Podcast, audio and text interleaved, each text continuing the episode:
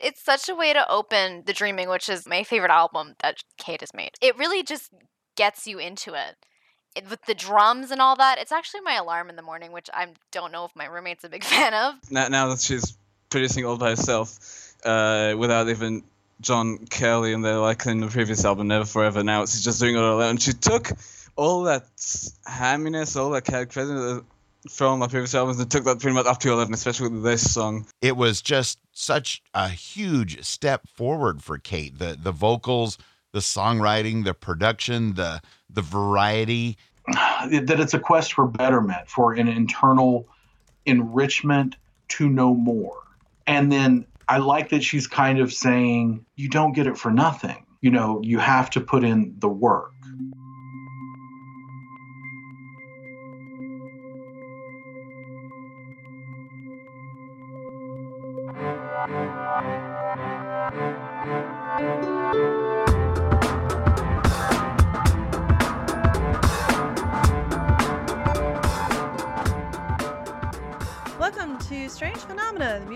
Kate Bush. I'm Cecily Link, and this week we're going to talk about the lead single for The Dreaming and the very first song on said album called Sat in Your Lap.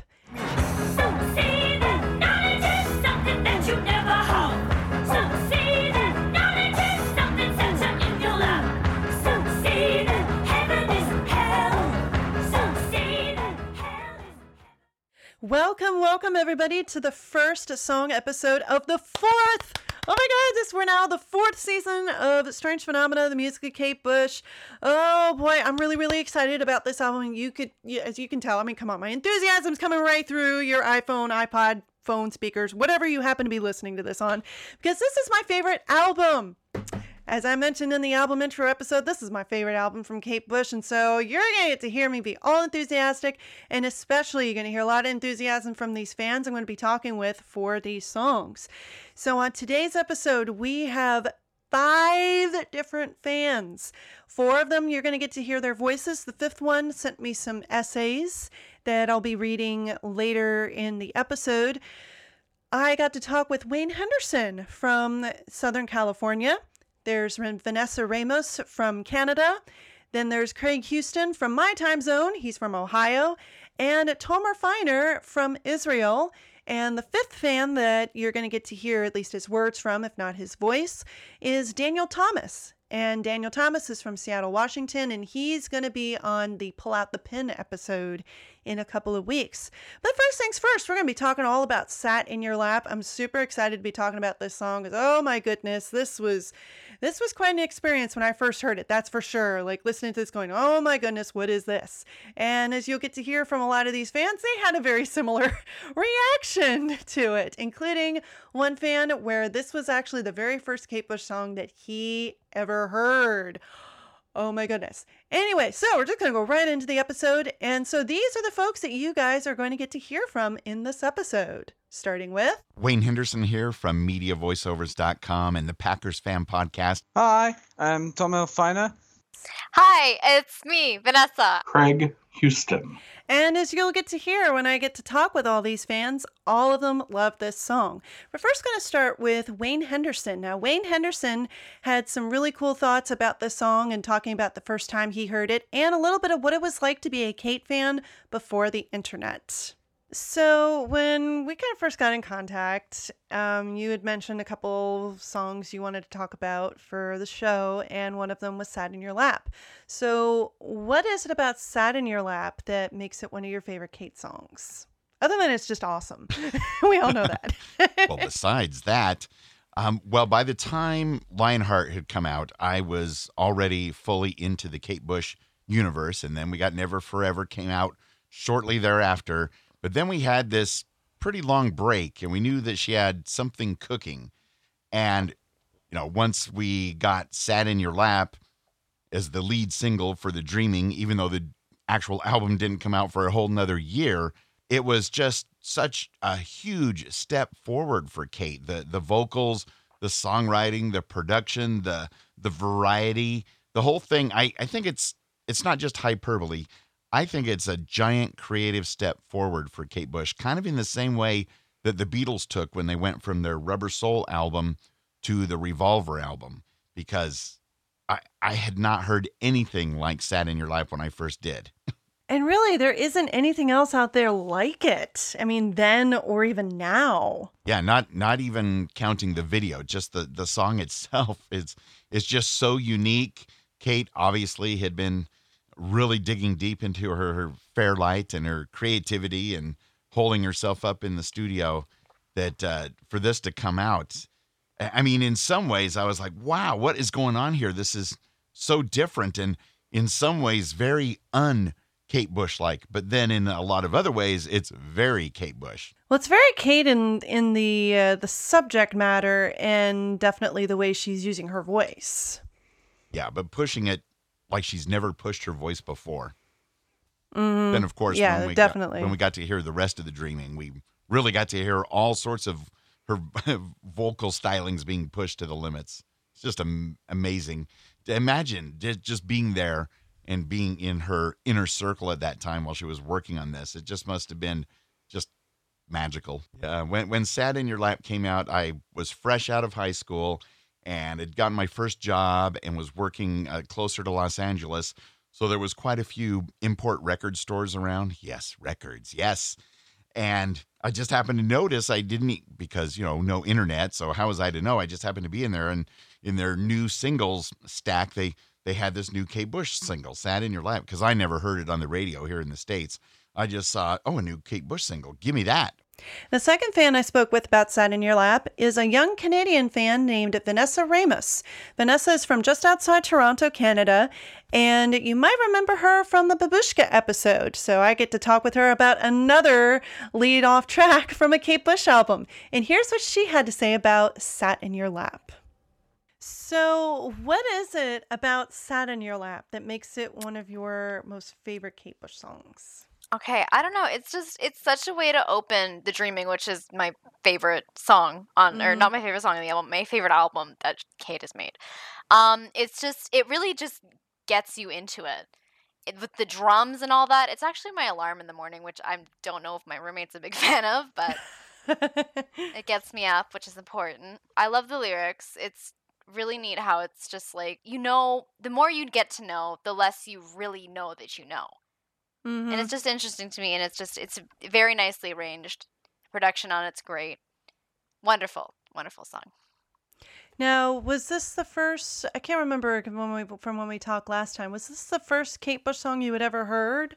no i think that was babushka Oh, okay. Yeah. I can't quite remember. hmm but this was definitely the one that got you like, whoa, yay, the dreaming. yeah this was just like incredible The third fan I spoke with about this song is Tomer Feiner, who you might remember his voice from in the Humming episode that came out last month. Tomer is another young fan, and he is from Israel, so I had to do a transatlantic call here, going all the way seven hour time difference.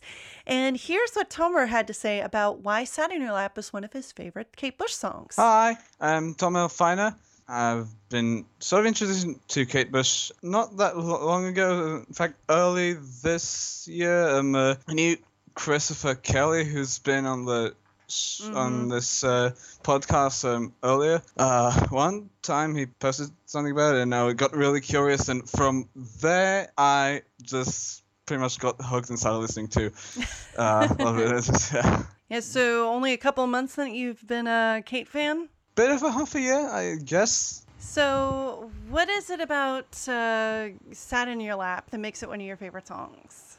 a lot about Kate Bush music actually, especially like the early stuff up to and thing until Hounds of Love or, or like the Sensual World. It's it's really energetic. It's it's uh the vocals like being uh, uh so uh uh being really high pitched and uh and stuff and yeah uh, and especially here in this album she's just now, now that she's producing all by herself uh without even Jon Kelly and they're like in the previous album, Never for Ever. Now she's just doing it all alone. She took all that hamminess, all that character from my previous albums, and took that pretty much up to 11, especially with this song.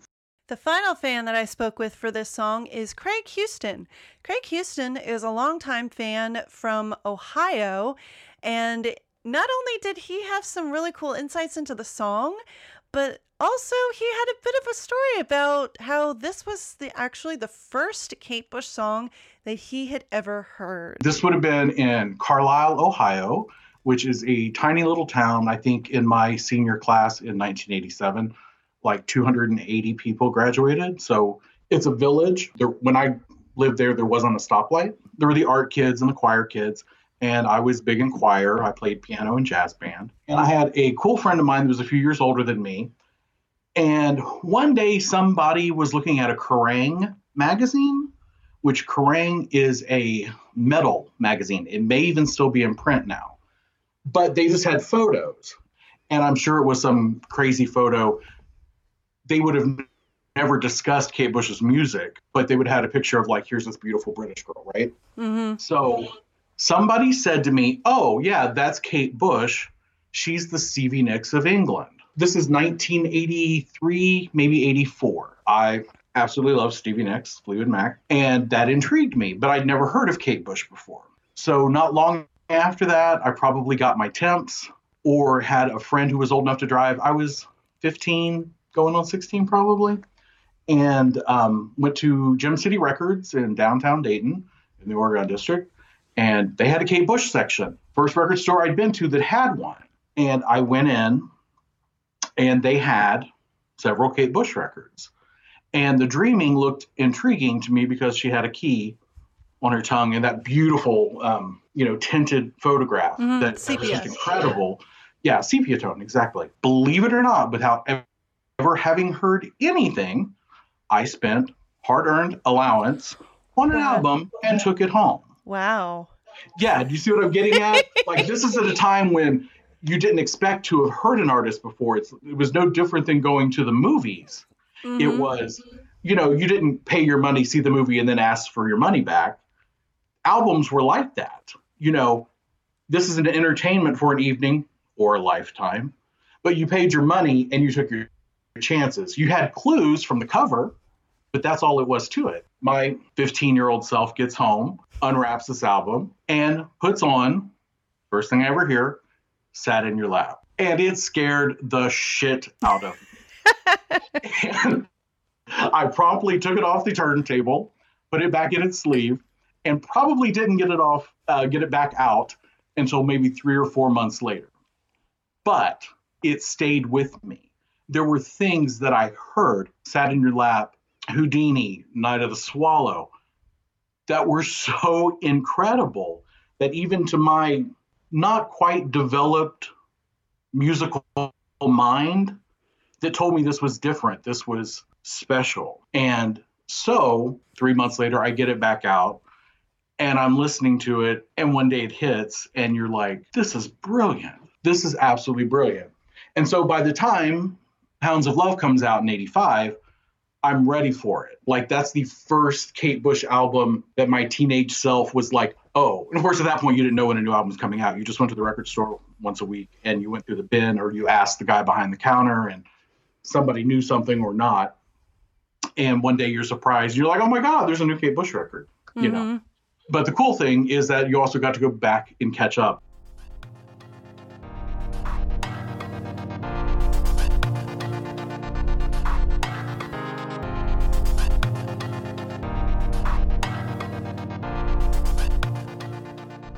It's just amazing to me because this song is, I mean, it's so different from everything she did before. And just imagining like hearing this on the radio with some of the other songs that were on the charts at the time, at least the, in the, on the time in the, at the time in the UK, like um, uh, No Woman, No Cry by Bob Marley, New Life by Depeche Mode, For Your Eyes Only, Lay All Your Love on Me. Just imagining like hearing, you know, Lay All Your Love on Me and then going into Sat in Your Lap and then back to one of those. It's like, what? That's a tough segue right there.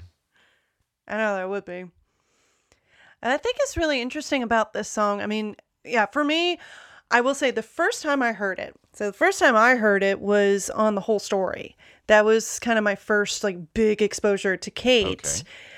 And um because she until then she was kind of somebody I knew about and had heard on various 80s online stations, but I just I couldn't there was something I just couldn't stand her voice to, at first.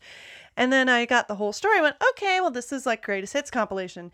And I got to this song, and I remember thinking I actually at the end I started laughing. I was in my cubicle. I was working at my dad's office and I was working in the cubicle and I was trying not to laugh because there was just so much going on and some of the sounds and I'm like just like what is going on?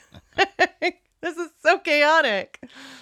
Oh, absolutely. It, it's so unique. And the way that Kate went so far from what she was doing on Never for Ever to this Mhm. track that is just like drums and sounds and heavy vocals is just very special and kind of like I alluded to earlier with the Beatles with uh with the Revolver album the first track they recorded for Revolver was Tomorrow Never Knows, which turned out to actually be the most progressive song on the whole album.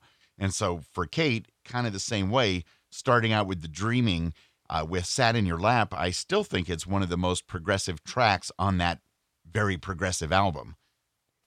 Mm-hmm. Yeah, cuz I mean, her the way she's using the drums in this, you can tell that she was hanging out with Peter Gabriel.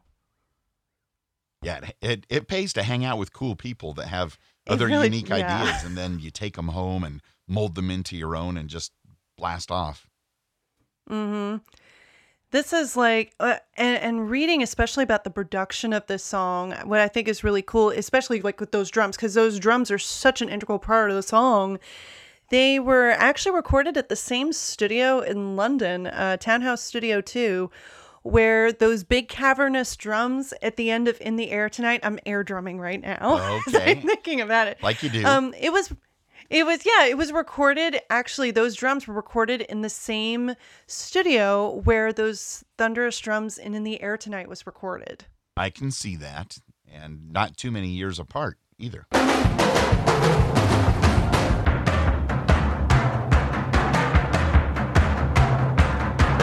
So you got those big drums. It was actually it was recorded in um, a particular room in Townhouse Studio. It was called the Stone Room, and it was called that because it like literally the walls were made of stone and so hmm. when you recorded things in that space you got a particular sound like the way that things would reverberate off the walls. Like the music production person in me is going oh i would love to record there and and then of course you get you get some bass which i don't really notice too much because i'm just hearing the drums you get the piano and her doing fairlight from from kate.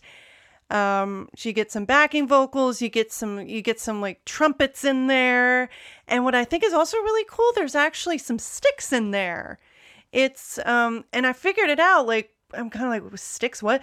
There's that whooshing sound that whoo whoo it's actually bamboo sticks Oh, that really? her Okay. brother and Preston Heyman actually like swung through the air so you get that whoo whoo sort of sound. Yeah, there's so many unique noises going on in that Ah, song. seriously. and some of them even I've been, you know, pre- preparing for this episode to chat with you, Cecily. I've been playing Mhm. uh, "Sat in Your Lap" a lot this past few days, especially since I got my remastered uh, CDs in the mail. They came just in time, and Yay!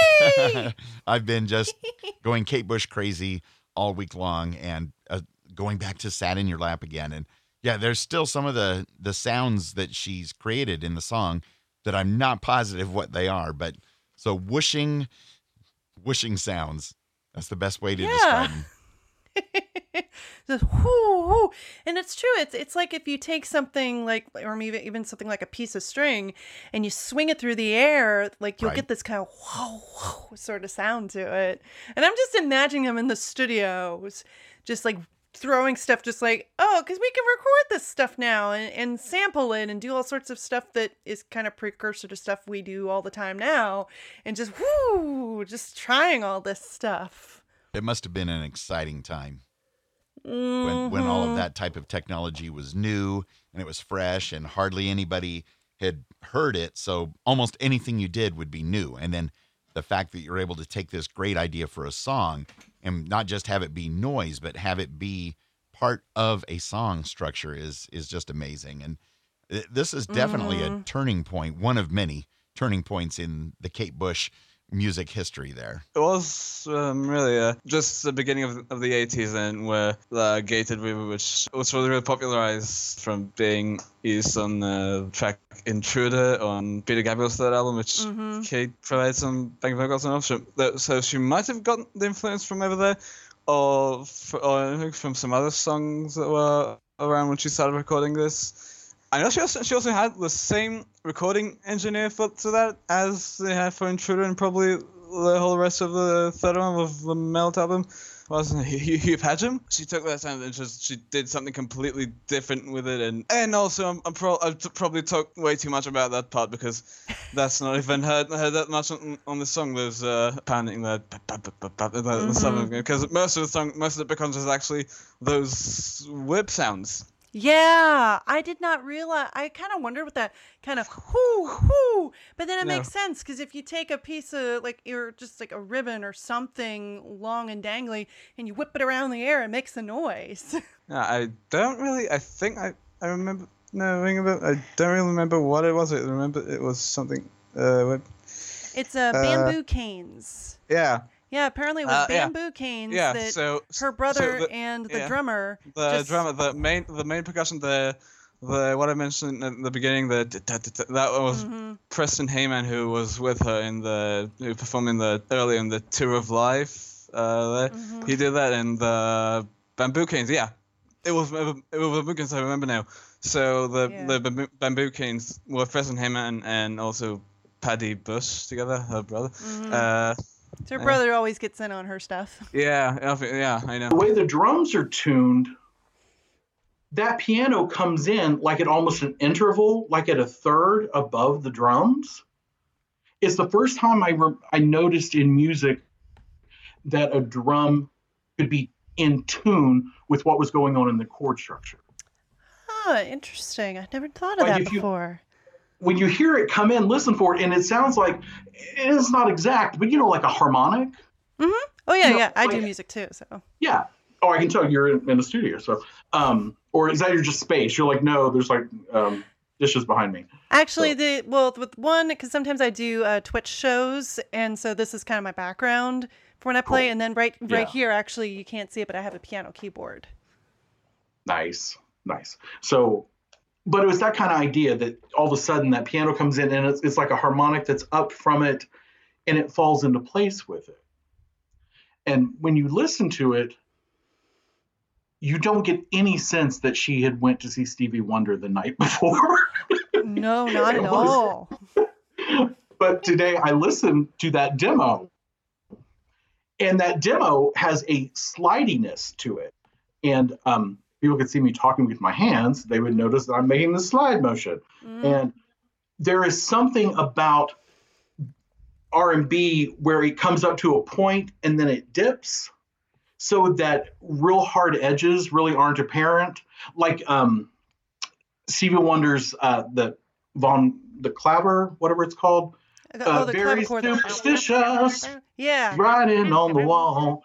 Yeah, that uh, synth line that he's doing, Synclavier, it is so hard and so funky, but there's all these like warm chocolate milk tones coming around it that it, it cuts through, but there's a buffer. And that's indicative with R&B or with jazz sometimes, early jazz, you know, cocktail jazz. But Kate has stripped all of that away. And it's it's very um there's no groove in that it is womp womp womp womp. Mhm. you know it's all attack it's all staccato. And you didn't hear that very much. So i think that was kind of this brilliant ride that you're going on because it's it's almost klezmer music in a way you know like jewish folk music or even you get some of the german oompah behind it if you thought about it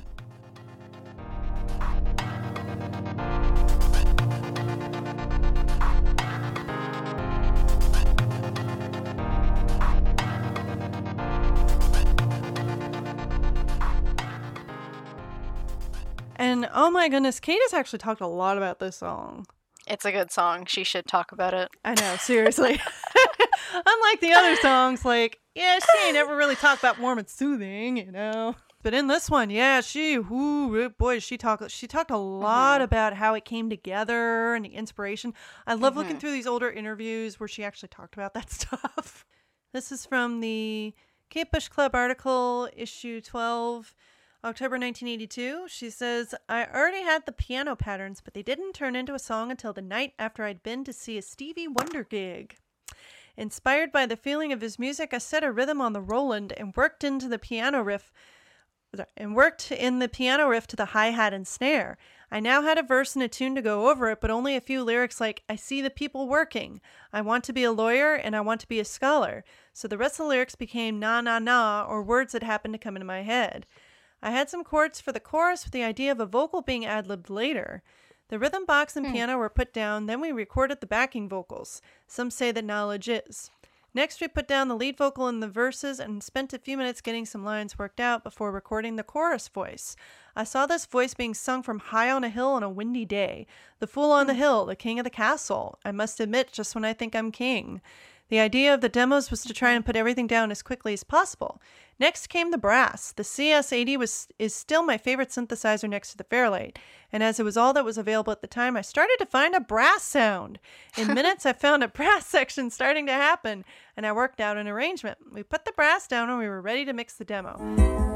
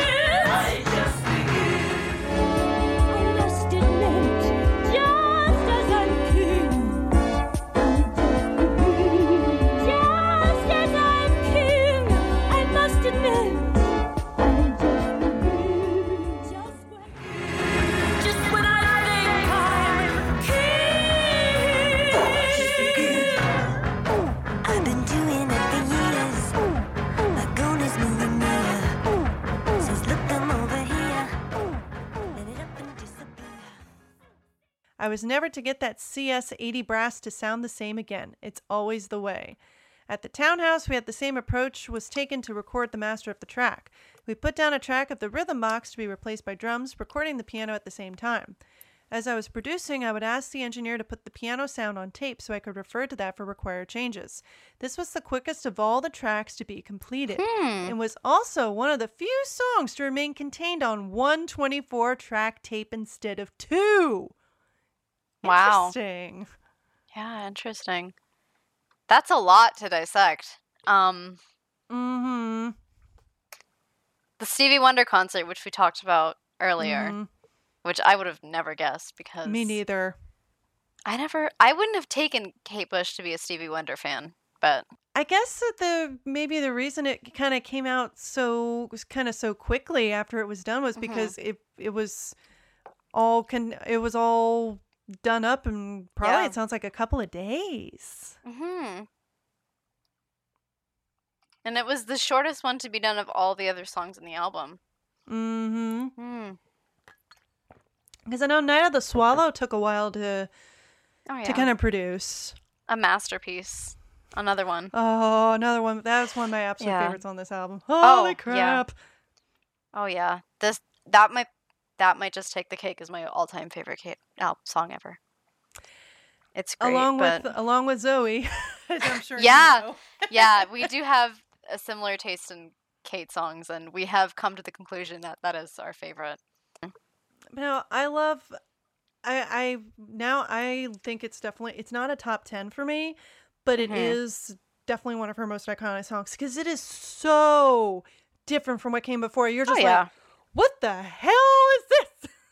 In a I honestly. I wonder how people reacted, like in 1982 when it was released after hearing like all her previous albums, and then like even even from like um uh, the kick inside to lion like to lionheart not that big of a jump but to like Never for Ever it was starting to sort of pick up on the sort of avant-garde that she was trying to that she definitely kind of you know made Mhm. music i can't speak today that's really It's okay. unfortunate but she sort of made more avant-garde music with the dreaming than um yeah. Never for Ever which was i feel like it was sort of a step to get us to the dreaming Mm-hmm. yeah Well, I did find a review from the time. This was from Mhm. Smash Hits.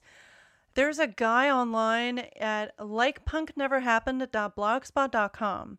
And every two weeks, on the 30th anniversary of this, of a Smash Hits ep- issue, Mhm. he uploads all of the pages of the the issue of Smash Hits that came out that week 30 years before and I've been having a lot of fun going through the archives on this like this this guy's been doing this since Yeah. 2011 oh wow so yeah he's got stuff in there from like the early days of Kate and this Oh. one is from uh, the July 9th through 22nd 1981 issue they said, in which Kate opts for a welcome change of style with this full frontal assault of drums, neat piano riff, and suitably over the top vocal performance on the benefits of education. Stay in school, kids. That stay in school, kids was my thing. Uh, superb Uh, blast of energy and a great record, which will be deservedly heading up the charts as you read this. If it isn't, me and Kate Bush are going to be very annoyed. me and kate bush will be very annoyed is my new favorite catchphrase I like that too. so it was a favorable review. Yeah, that's a good review generally. And I feel like they got a lot of things right about the definitely the full on assault of drums and the over to the top vocals, which is an aspect that Kate brings that I love. I love over the top anything. Well, because she's passionate about it. and mean, Mhm. certainly in here. And you don't just, it's not, oh, yeah, I'm. It's, it's not like if you watch some of these. I mean, I love watching The Voice, I really do. But they'll be like, oh, yeah, you need to kind of tone it down or it's too theatrical. And it's like, no, she just No. goes there. She's like, hey, guys, I'm going off this way. Y'all coming with me? mm-hmm. And it's like I feel like it's especially fitting that her voice is theatrical since many of these like the songs that she sings like are sort of theatrical stories. oh, yeah. Yeah, like uh, I want to say a good like half of her songs. I feel like that's like that's just a rough estimate. I know I'm way off, but that's just sort of like the stories that she tells, like Army Dreamers, All the Love Mm. is another great one. And then there's a bunch more that are just slipping from my mind right now. It's because a bunch of Kate albums aren't on Canadian Spotify, which is really sad.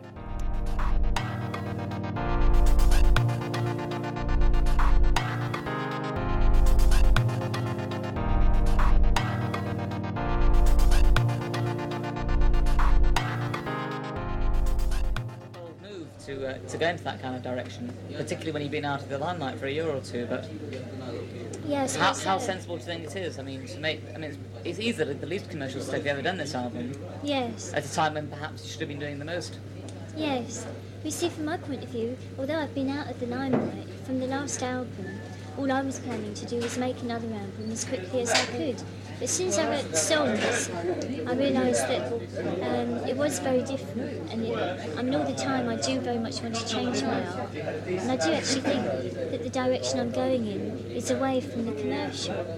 um, or the obvious commercial. Sure. Um, but I think, um, from my point of view, it was it wasn't so much because I was out of the limelight that I had to do something more commercial. Because at that time, I wasn't actually out of the limelight. I was just starting my next album, and I thought it was only going to take me a couple of months. But before I know it, the whole thing has become much more involved. The songs are much more involved, and I know that it's going to take me at least six months to a year to get it the way I want.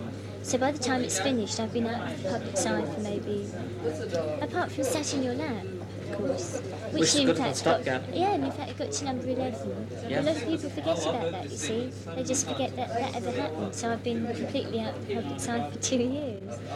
Well, it's funny actually you should say something like that because I mean, when that came out and all those drums, I thought, aha, this this is general I thought she's trying to cash in on the old Adam Ant tribal drum sounds. Yeah. See, again, that was very annoying because when I'd actually um, uh, started getting that together, I mean, Adam Ant wasn't really happening. Really? So, What I found really cool is that this was this was a successful lead single. Yes, I know. It's crazy. From hearing it when I found when I found this was more this charted higher than Hammer Horror. I was just even more surprised. Mm-hmm.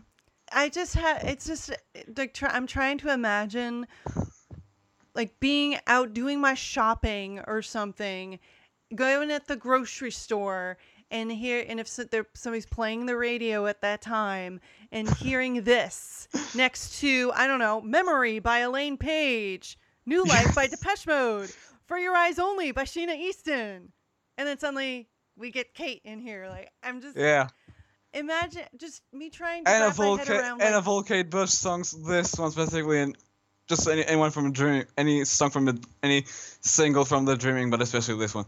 yeah. But at this, I mean, this was the most successful single from the Dreaming because really it didn't.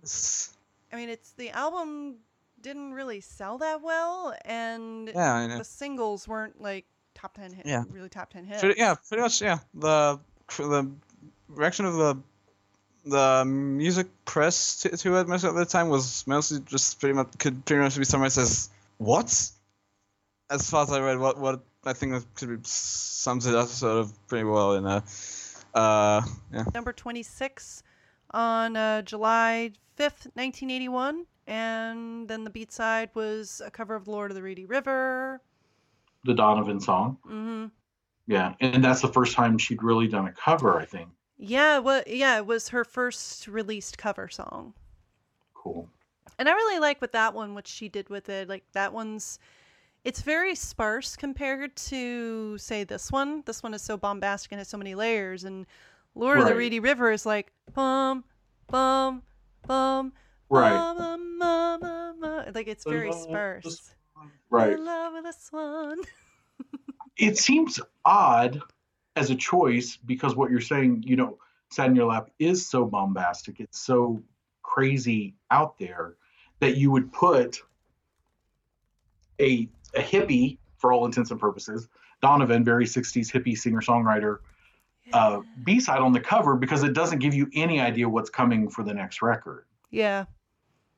because um, when when I was a kid, you would go and even sometimes like a place like McCrory's, which was kind of like what a um, Walgreens is now. It was it had, kind of had everything, and sometimes they would even have a lunch counter.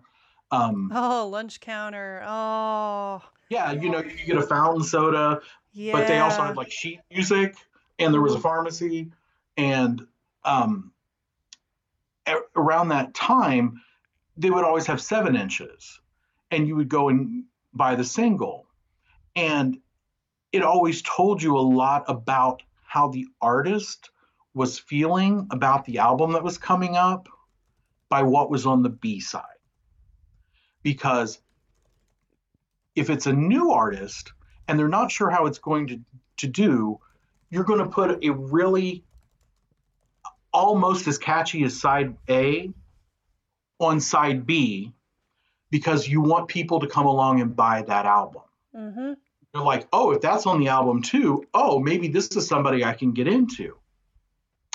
If you have an established artist who has a uh, following that's going to buy their stuff, you save your non LPB side for the second single because the first single comes out and you want to give people a taste of the album, but people are going to buy it because they can't get the album yet. Right. You've got fans who are going to buy that single no matter what. Then the album comes out, you buy the album, and then the second single comes out. Well, all your fans have the album, so they need impetus to buy the second single too. So that's why you have a strong B side that you can't get anywhere else. So that album doesn't die, that you get, you know, a single on the chart and the fans want to have it. If you have an, an artist like Kate, who people are her fans are going to buy it, period, and maybe she didn't know how long it was going to take to get the album out. That's why I think maybe you got a cover for this single Hmm. release because she's not sure how much al- the album's going to take. Obviously, although the track is good, Lord of the Reedy River doesn't have so much going on that um, it didn't take her five months to complete. No, know. it didn't.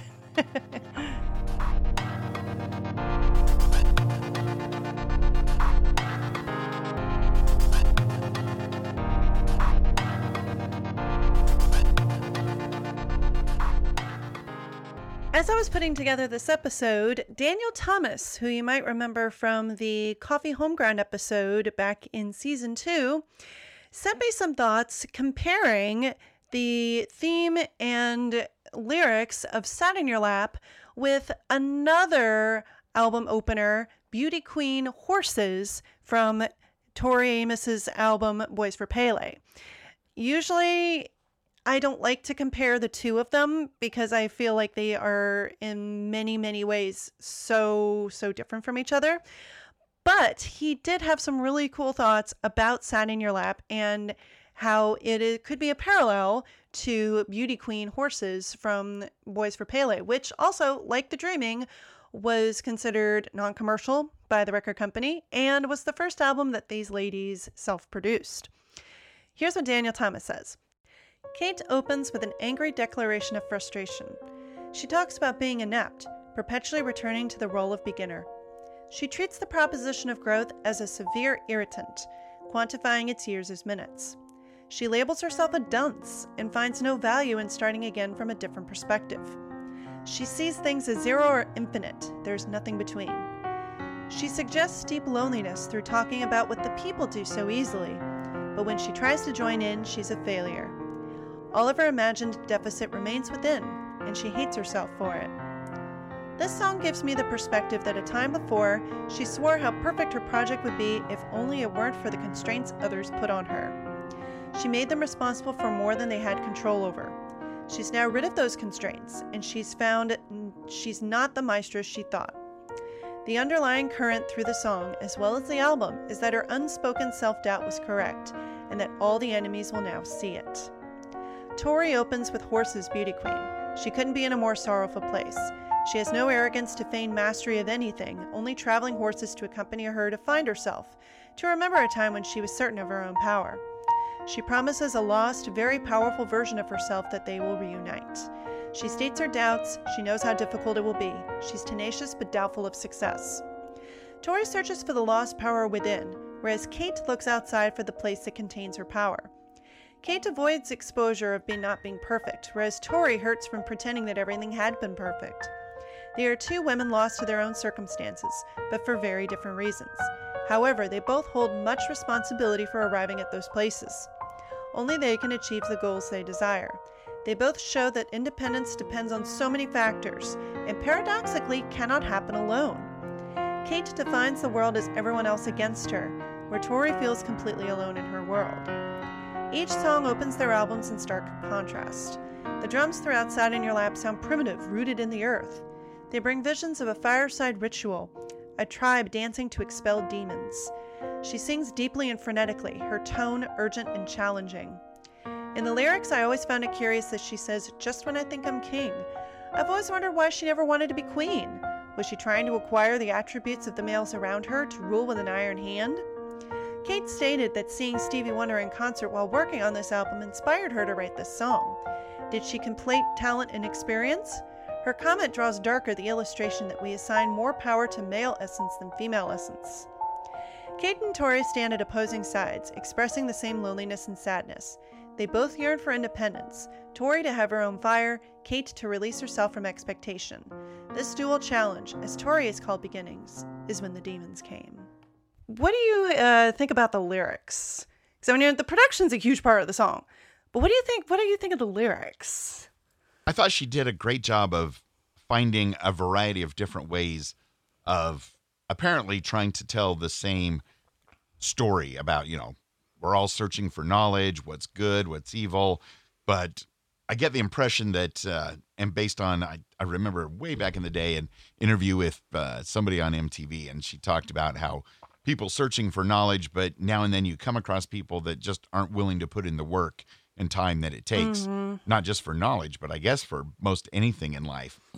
So the way she was able to come up with phrases that went to that and make them catchy amidst all the other chaos, I, I thought was fabulous. I really do see the sort of in the lyrics that it's more of a song that's like, oh, like the more I know, the less the less that I really know of. When you think about it, Mhm. because it's like it's just a song about learning. The lines where it's like, I must admit, just when I think I'm king, it's like it's kind of like the point where you've just you think you're so smart and then you realize that there's so much that you just don't know. That point right there where it's just well, what's the point in really learning? Mhm. You're like, oh wait, I'm back at the start again. Ah, crud. Mhm. I also love the the way she uses her voice on that line. Yeah, Um, because she she sounds like a Broadway star or something. She's just She really does. like, I must admit, Judd, just like really gives it her all. Oh yeah, she really does. That's another thing I love about the song is just the voicing of it all and the Mm-hmm. a masterpiece.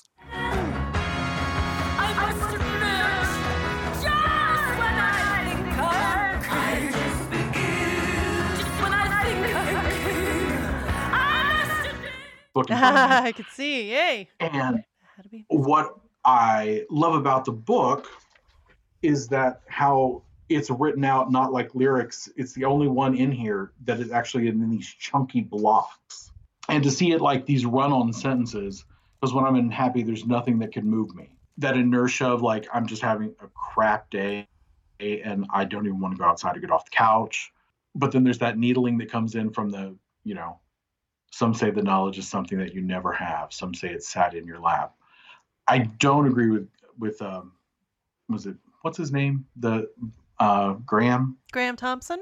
Graeme Thomson. Yeah, about the sat in your lap being uh, sexual overtone. I, that, but something being sat in your lap is an old saying. You know, I don't think it had anything to do with that. Although it's that, something being sat in your lap is an old saying. You know, I don't think it had anything to do with that. Although it's if it makes you feel better to then, then you know, cool, go for it. so, well, to me, it's um, a very it's a very British expression Right. because it's you say that knowledge is something sat in your lap instead of sitting in your lap. right. Yeah. Yeah, like a verb. Sad is. a yeah. Yeah, they're using the past participle. I want the answers quickly, but I don't have no energy. I don't have the energy. Yes, I relate. Oh my god.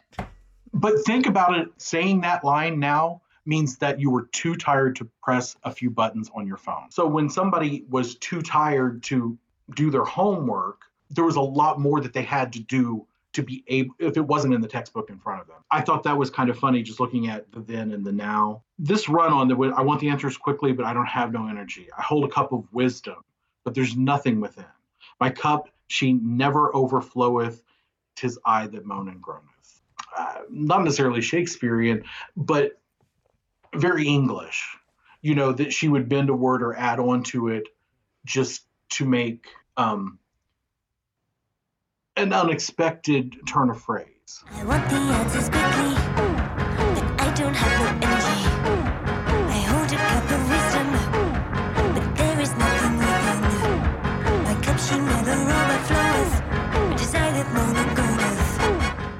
Well, Anyway. and another thing, I love the build up at the end um, when it comes from the My Dome of Ivory, a couple moan and groaneth, but then that change, and you've still got that rhythmic pattern go- going on, the gray and white matter, coming up the ladder.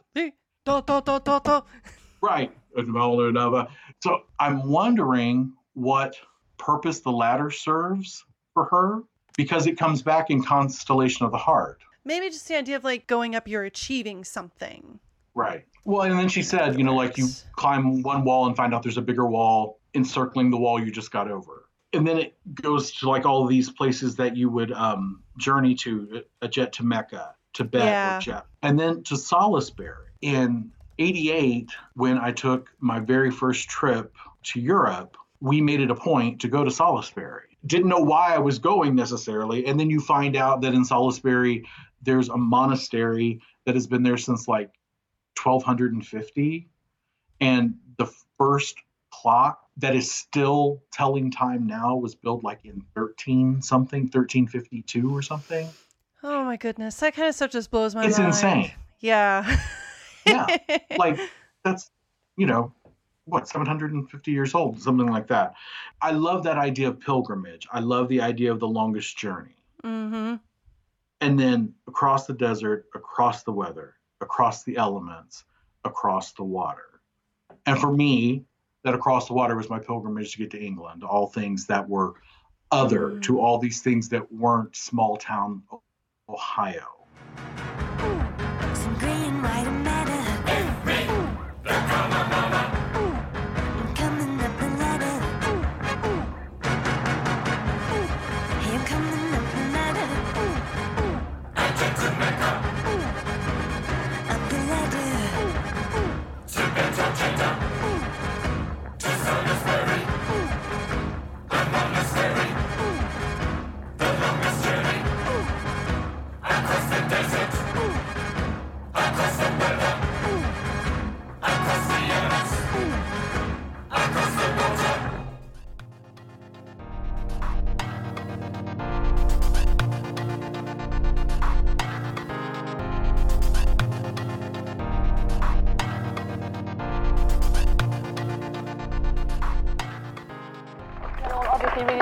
have you here, Kate. Great.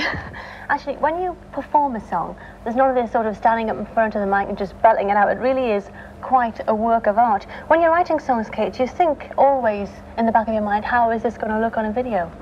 Um, not always at the writing stage, and there is a lot of visual ideas because when you're writing a song, you, you've got to think of the character who's singing the song, who often isn't yourself. And that character will be in a particular situation, either an unhappy one or in a certain room with a certain person.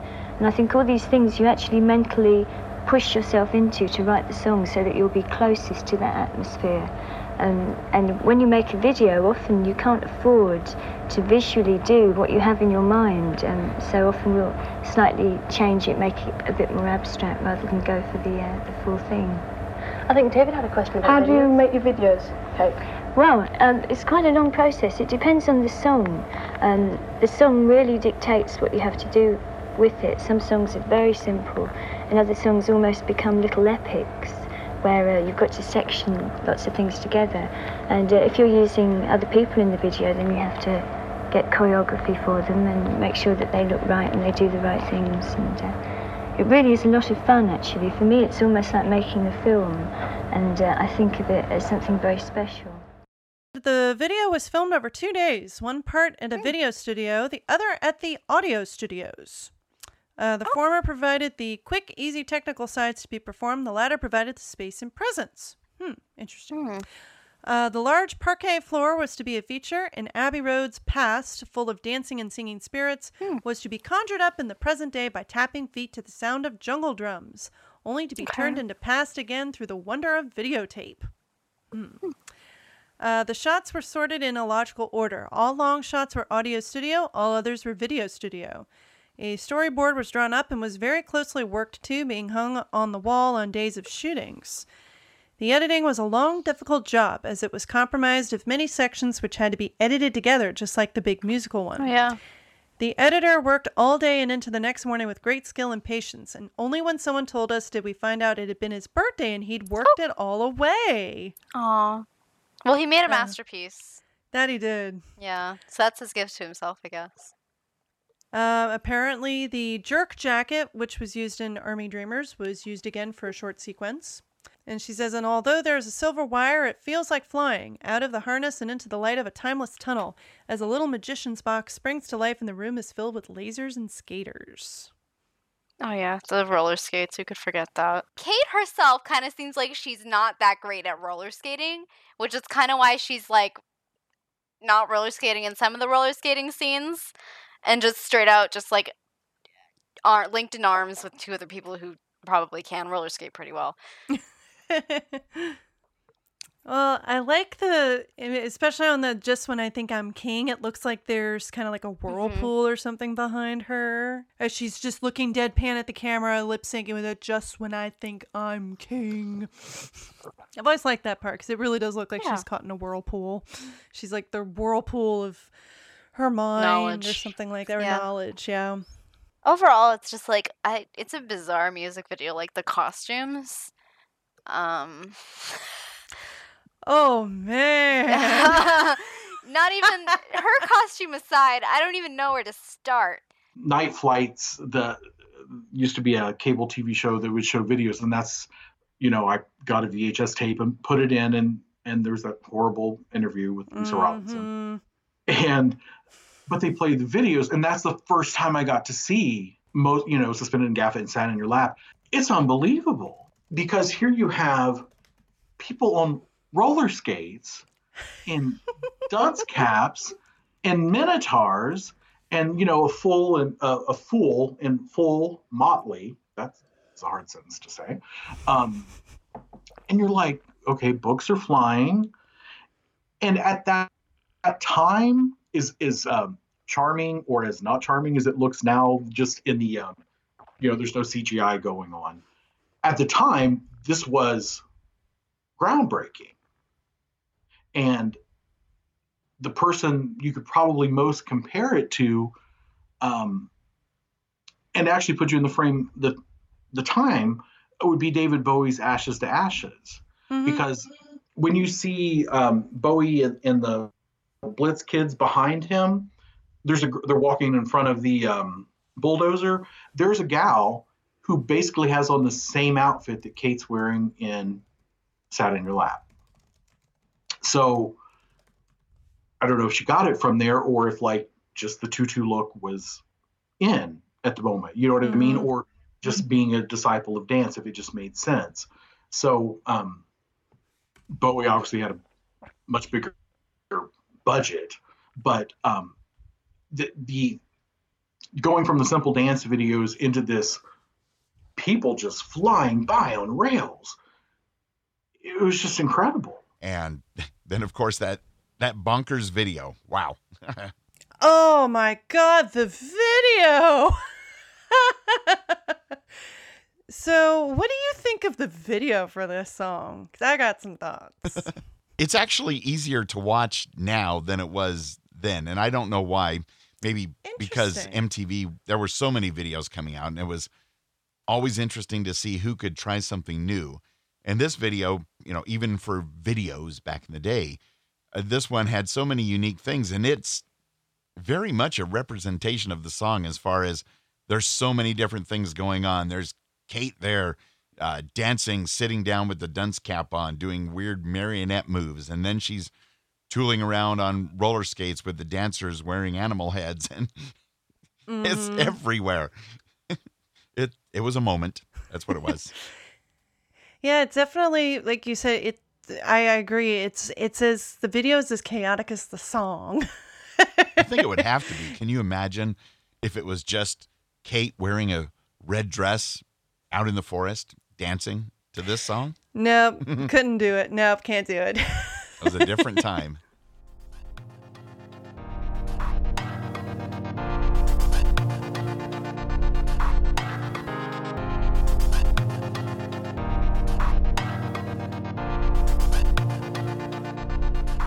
Honey, it was great talking to you. yes, If you very need- much. If you need any other uh, input, let me know. Well, thank you so much for being on the show today. It was great to talk to you. Thank you very much for having me on, Cecily. It's always a pleasure to find somebody to talk Kate Bush with, and and I love listening to uh, Strange Phenomena every week when it comes out. It is every week, right? I'm Yep, sorry. pretty much every week. unless there's a unless there's a season break, and then it's like you have to wait like three or four weeks because editing and reasons. and I also And have a life. So now, where can people find your podcasts if they agree with you about hey, sat in your lap is pretty awesome too, and oh, he does a podcast. Well, Hey, hey, in we're- two total different worlds of podcasting, if you happen to be a fan of the 13 time NFL champion Green Bay Packers, I produce the Packers Fan Podcast at packersfanpodcast.com. But more related to the British side of things, Doctor Who. I have a Doctor Who podcast called Don't Blink uh, that you can find at don'tblinkpodcast.com. Thank you so much for uh, for taking the time to talk with me. Yay! It was great So to nice. talk to you. Thanks. It was great too, for me. And now to close out this episode, here is a piano only version that I found of Sat in Your Lap. Uh, Craig Houston mentioned the piano in this song, and I think it's especially important to highlight just how frenetic also the piano is in this song. So I'm going to close out with a instrumental cover of Sat in Your Lap with just the piano.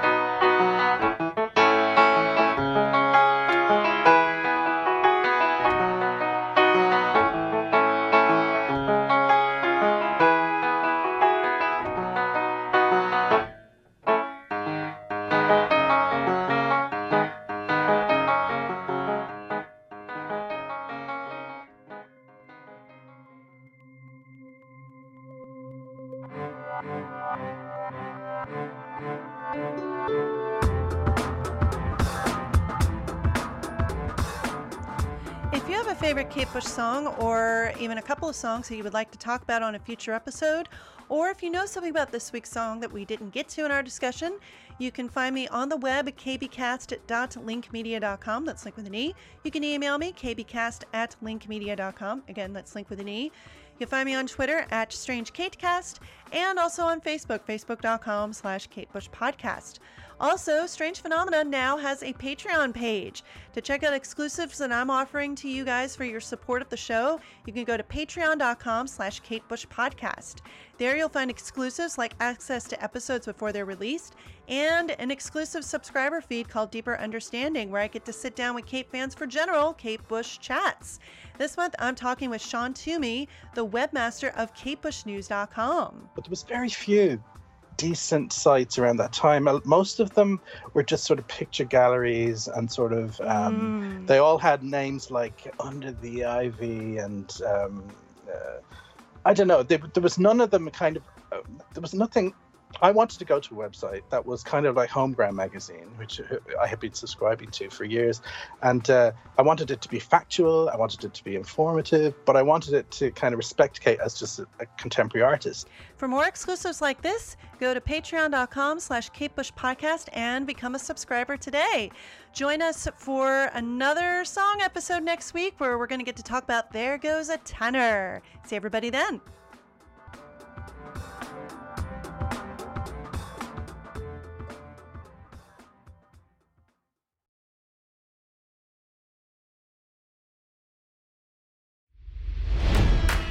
It's NFL draft season, and that means it's time to start thinking about fantasy football. FantasyPoints.com features industry leading experts and prognosticators using proprietary hand charted data to help you score more fantasy points. FantasyPoints.com is the place to go for whatever kind of fantasy football you play. Whether you play fantasy football, daily fantasy sports, or do a little bit of everything, Fantasy Points has the meticulously researched content to guide you to victory. And why wait for the fall? Fantasy Points also covers the new spring football league, the UFL. Join the guru, John Hansen, Scott Barrett, Joe Dolan, and other massive names in the fantasy football universe with an exclusive offer. Use code Pantheon for 15% off any fantasy points package, including the all in package, with access to every article, tool, and data nugget that Fantasy Points has to offer. That's fantasypoints.com and code Pantheon for 15% off at Fantasy Points. Fantasypoints.com, code Pantheon. Score more fantasy points.